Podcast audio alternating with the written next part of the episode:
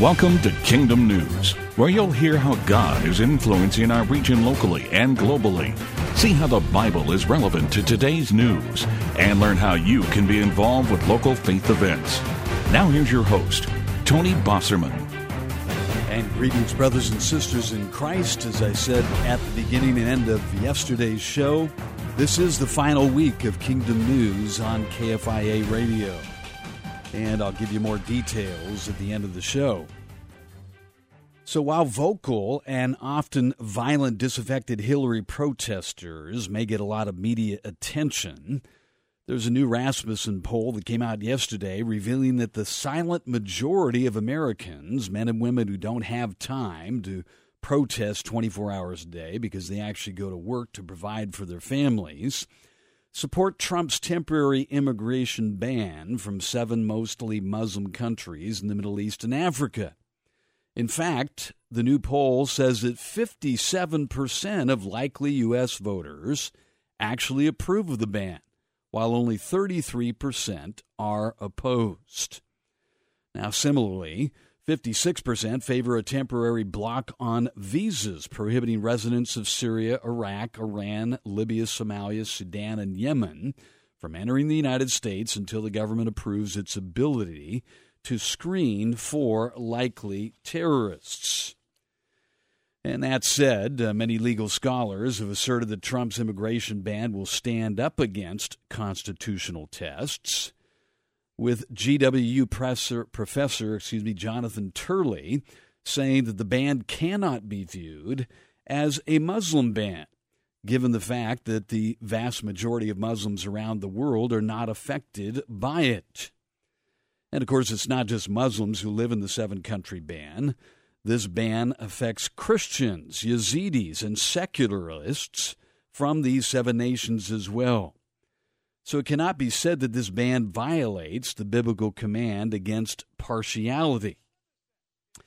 Let's put it this way there are 49 Muslim majority nations in the world, so this ban is affecting about one seventh of these nations. So let's take a practical example. If there were three households out of 21 in your neighborhood, one seventh, who had at one time or another had individuals in them guilty of major violence, maybe rape or murder? Would you be showing partiality in banning them from your annual annual uh, neighborhood barbecue? Well, of course you wouldn't. That would be common sense and it would be wisdom. And this is the way, again, that most Americans, 57%, are looking at this ban by the president. So, of course, we'll have to continue to monitor this and see where it leads and whether any of these tests might hold up as unconstitutional. The left, of course, is vowing and already bringing lawsuits against Donald Trump on this issue. And President Donald Trump has told the acting attorney general, left over from the Obama administration, You're fired, much like he did on his reality show, The Apprentice her name, Sally Yates, and she refused to defend the president's immigration ban in court, instructing Justice Department attorneys not to fight for his executive order. So I want you to think about that and the fact that she works for the executive branch. And, you know, he, uh, Mr. Trump, uh, allowing her to continue in her job, in her role, until, of course, his pick for the Attorney General, uh, Jeff Sessions, is approved. And of course, if the Democrats had already done their job, which they should have in terms of approving him, you know, he already would be there and she wouldn't been in the hot water seat that she's in now, making this kind of decision. So, of course, the ban applies to seven countries, and despite protests against the move, Trump supporters point out that other presidents have done the same thing. And this is true going back to World War I and II, in which presidents made decisions banning visas to people from countries like Germany and some of the other countries of the you know Axis powers that were fighting against us. So it's not without precedent. And again, this Rasmussen poll that I just uh, shared with you shows that 57% of likely U.S. voters favor this temporary ban, while only 33% oppose it. So, you know, the Apostle Paul dealt with leadership in the local church that would not carry out some of his directives. And he said this For there are many insubordinate, both idle talkers and deceivers, whose mouths must be stopped and of course, the word insubordinate here in the New King James Version of Titus 1, verses 10 and 11, means breaking rank. And this gal, Sally Yates, acting attorney general left over from the Obama administration, was breaking ranks with the President of the United States. And so we have this precedent in the Bible. The Apostle Paul also wrote in 1 Thessalonians 5, verse 14, warn those who are unruly. And of course, we have many of those, not only in government positions, you know, both Republicans and Democrats, but of course throughout the country. Now, 1 Timothy 1 9, also the Apostle Paul writing, says, The law is not made for a righteous person, but for the lawless and the insubordinate, those who break rank. And how about this strong statement from the Old Testament, 1 Samuel 15 23, the New uh, American Standard Bible, the NASB translation, says, Rebellion is as sinful as witchcraft, and insubordinate is as iniquity and idolatry. So that's right out of 1 Samuel 15 23. And so what she has done, you know, would be viewed that way as rebellion. And according to your Bible, it says sinful as witchcraft. So Romans uh, chapter 13 tells us that we should be subject to the authorities. And if she didn't agree with the president's decision, then she should have simply stepped down. And of course, she could have done that at any point, but uh, she chose to stand up publicly against the President of the United States, who she works for. The Justice Department, of course, being part of the executive branch here in the United States. And of course, uh, President Trump taking a lot of flack for his uh, Mexican wall policy. And of course, one of the directives, one of the uh, executive orders that he signed last week, you know, goes ahead and empowers the building of that under a previous law that was passed, of course, over a decade ago. Now, the press has been ablaze with reports that Mexico is stonewalling against Trump's demands that they pay in one form or another for the wall. And some speculate that the wall will not be built at all. But research by uh, various media indicates that not only will the wall be built, but that it has strong support among certain Me- Mexican business interests, such as cement producer Cemex. It's CEMEX, who has been actively lobbying to ensure that Trump and his allies take office and begin construction. So, according to information published by the Global Cement Directory, Cemex is the largest producer of cement in North America and does not have any American competitors of equal size. So, it's one of Mexico's monopolists with a market share of 87%. Now, Cemex is a major producer with plants and operations in over 50 countries worldwide. It has acquired a number of assets in the U.S and with quarries both on both sides of U.S. Mexico border, it is positioned better than any other firm to act as the main supplier of raw materials for Trump's wall. So you heard right, they have quarries on both sides of the U.S. Mexican border, and the logistical and economic nightmare of having to move cement further than 200 miles means that Cemex is ideally positioned to be the primary supplier for Trump's wall. So while Trump has made the creation of American jobs the central selling point of his presidency, he's also stated that the wall will help Mexico And in the case of Cemex, well, it becomes clear how the wall will at least in part help Mexico. No matter which country pays for it, some of the funds are going to return to Mexican firms who help the United States with construction. And contracting with CEMEX for the concrete used to build the wall is a win win situation for both CEMEX and Trump. CEMEX employs thousands of Americans in their U.S. operations. And by contracting with CEMEX, Trump is able to deliver on his promise not just to benefit Mexico financially, but to also help ensure that American jobs are retained and possibly more created by CEMEX as it ramps up operations to meet American textile demands for the wall. So that's a story you're not going to hear in the mainstream media. But it shows, again, that even certain uh, Mexican companies see a benefit in this whole thing. And of course, benefits that uh, will help not only American workers, but Mexican workers as well.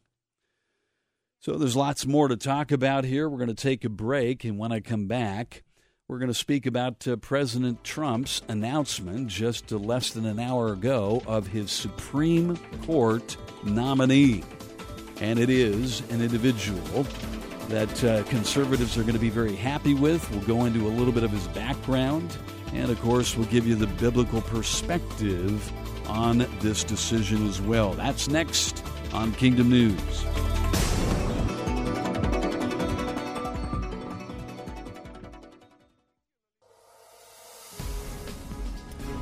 And welcome back to Kingdom News. Of course, the big story of the hour is President Trump's announcement that he has tapped Judge Neil Gorsuch to fill the Supreme Court seat left by Justice Antonin Scalia. So he's a nominee who is in many ways similar to the man whose seat he hopes to fill. And Gorsuch, like Scalia, is a textualist and an originalist. And that means he believes judges should follow the text and the original meaning of the Constitution, kind of like Christians in going back to the original text and meaning of the Bible. So, Judge Gorsuch has a record of standing up for religious liberty and is likely to meet with approval from conservatives hoping for a Scalia like pick. He's an academic study, and he is um, based on judicial philosophy and other factors. Uh, put Gorsuch second among Trump's list of 21 for his Scalia ness. His views on criminal law, including the death penalty, interstate commerce, and religious liberty, match much of Scalia's jurisprudence. And he's also 49 years old, which means he could be on the court for the next 30 years, and that would be a great thing in terms of conservative conservative influence and longevity. So he's a strict opponent of judicial activism, writing in a 2016 Law Review article that judges should be in the business of declaring what the law is using, the traditional tools of interpretation, rather than pronouncing the law as they might wish it to be in light of their own political views, which, of course, is what the left does in this country. So Gorsuch is currently on the 10th Circuit of the U.S. Court of Appeals based in Denver, Colorado and having previously clerked for Supreme Court Justices Byron White and Anthony Kennedy, well, he's got some experience, and he also was a high ranking official in the George W. Bush Justice Department before his judicial appointment under the Republican president. On the Court of Appeals, Gorsuch ruled against the Obama administration in two major cases, you may remember uh, Hobby Lobby versus Sebelius and Little Sisters of the Poor versus Burwell both of which concerned Christian groups objecting to the Obamacare contraceptive mandate. And his positions were affirmed by the Supreme Court. So there are still a number of question marks over his conservative record. He has, for instance, never written an opinion on the constitutional right to an abortion. However, some legal scholars say his 2009 book questioning laws allowing assisted suicide make parallels to the questions surrounding abortion and whether intentionally ending human life is wrong. So he's known for his uh, you know, conversational writing style that makes him easy to follow on his opinions. And of course, also for using popular cultural references in explaining his views. One notable 2012 ruling on workplace injury liability included this gem. He said, quote, haunted houses may be full of ghosts, goblins, and guillotines, but it's their more prosaic features that pose the real danger.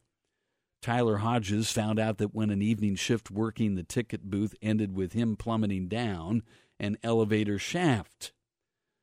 So he's married to Marie Louise Gorsuch, and they have two teenage daughters. His mother is Anne Burford, and she was the first female administrator at the Environmental Protection Agency.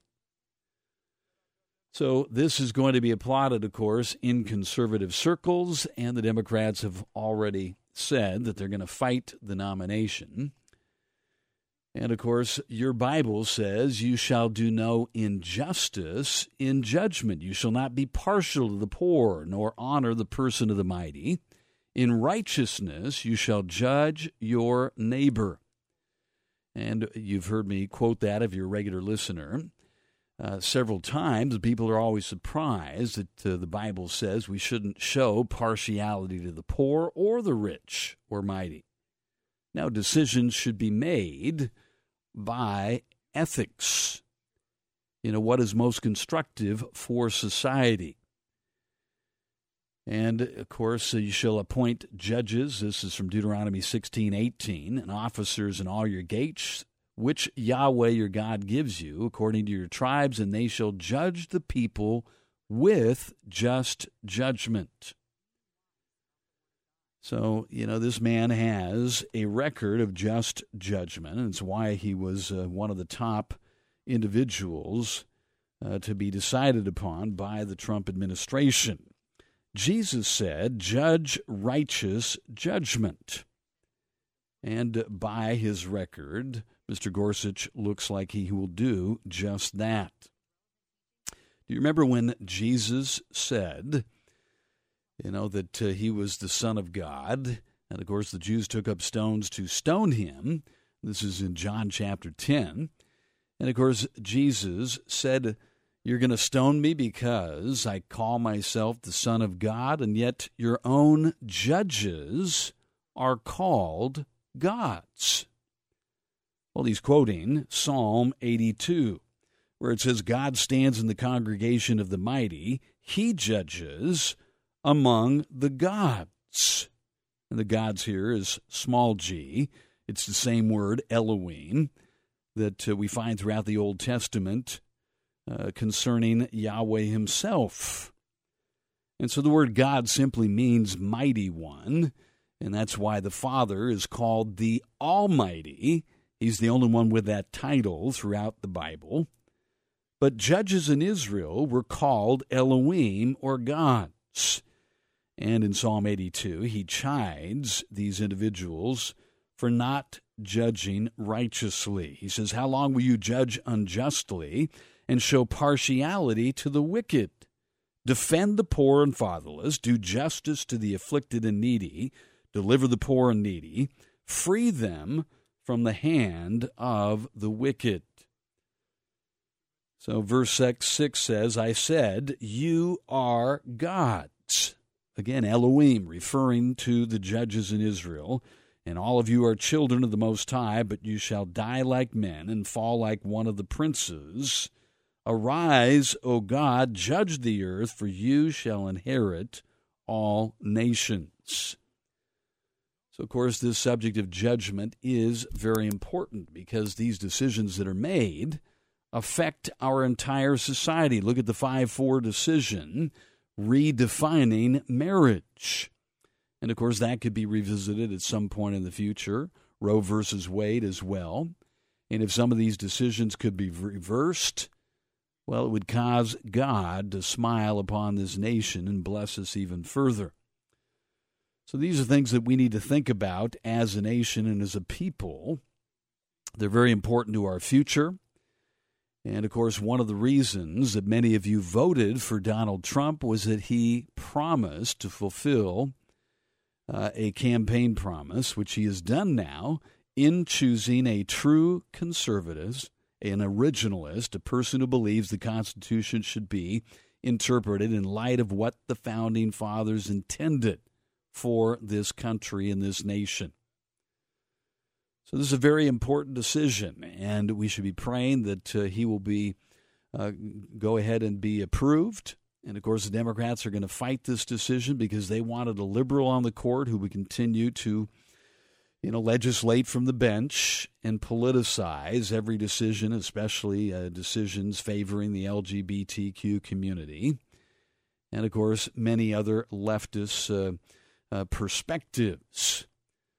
So, this is good news for those of us who believe in Judeo Christian ethics.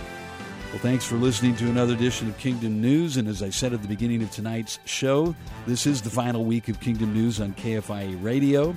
It's been a great run of six years. I've enjoyed hosting Kingdom News. And if you'd like to continue to hear the news from the biblical perspective, we'll tune into the Nobody Knows Show on 1380 AM on the dial. It's Sunday evenings, a two hour show, a live summary of the week's news from the biblical perspective. And you can call in as well and make comments, ask questions, or just say hello. That is Sunday evenings, 9 to 11.